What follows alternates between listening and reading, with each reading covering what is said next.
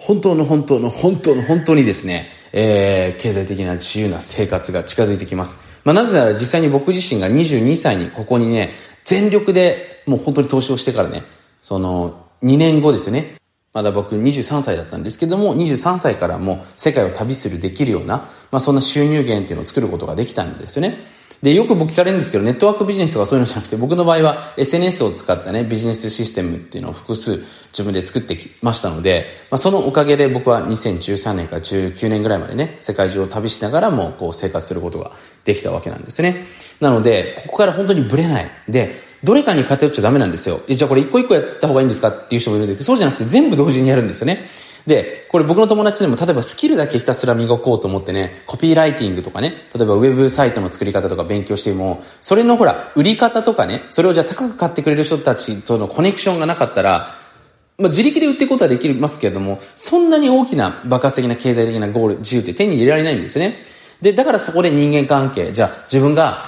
こういう風になりたいな。この人たちのライフスタイルになりたいなっていう人たちに、もう飛び込んでいくんですよね、これ。これ本当にね、多分この中で一番難しい。チャレンジが必要。どう思われるかわかんない。これがね、一番やっぱ難しいと思います。ただ、ここでリスクを取れた人っていうのが、めちゃめちゃ大きなリターンをもらえます。これ何でもそうなんですけれども、世の中で一番チャレンジがする人がいないところ、もちろんそこにはね、賞賛があるってところですけども、そこに投資するから大きな莫大なリターンを得られるわけなんですね。で僕もね、21歳の時に友達とかにね、あの、いや、俺みんな金持ちとさ、会って仲良くなってた方が早いんじゃね？みたいな話をしてて、誰もやらなかったんですよね。で、今やっぱその友達たちね、どうなってるかというと、まあそれぞれいろんな意味で幸せなんで別にいいと思うんですけども、ただ当初、その立ててた、例えば経済的な自由を達成できてたかっていうと、そうじゃないんですよね。で、そこにはやっぱり僕は、そのメンターというか、その本当の意味で僕はこうなりたいなっていう、ただお金持ってるだけじゃなくてね、その人間性というか、あの、人としてこの人かっこいいなって思う人とやっぱり一緒に時間を過ごすこと。で、その人たちが認めてくれるような状態ですね。ここを過ごしたから、まあその人たちからのアドバイスもありましたし、その人たちからの紹介もありましたし、その人たちと一緒にビジネスをしてね、実際にまた経済的な自由に近づいたっていうのも事実としてあったので、ぜひですね、ここは本当に多くの人がやらないのでね、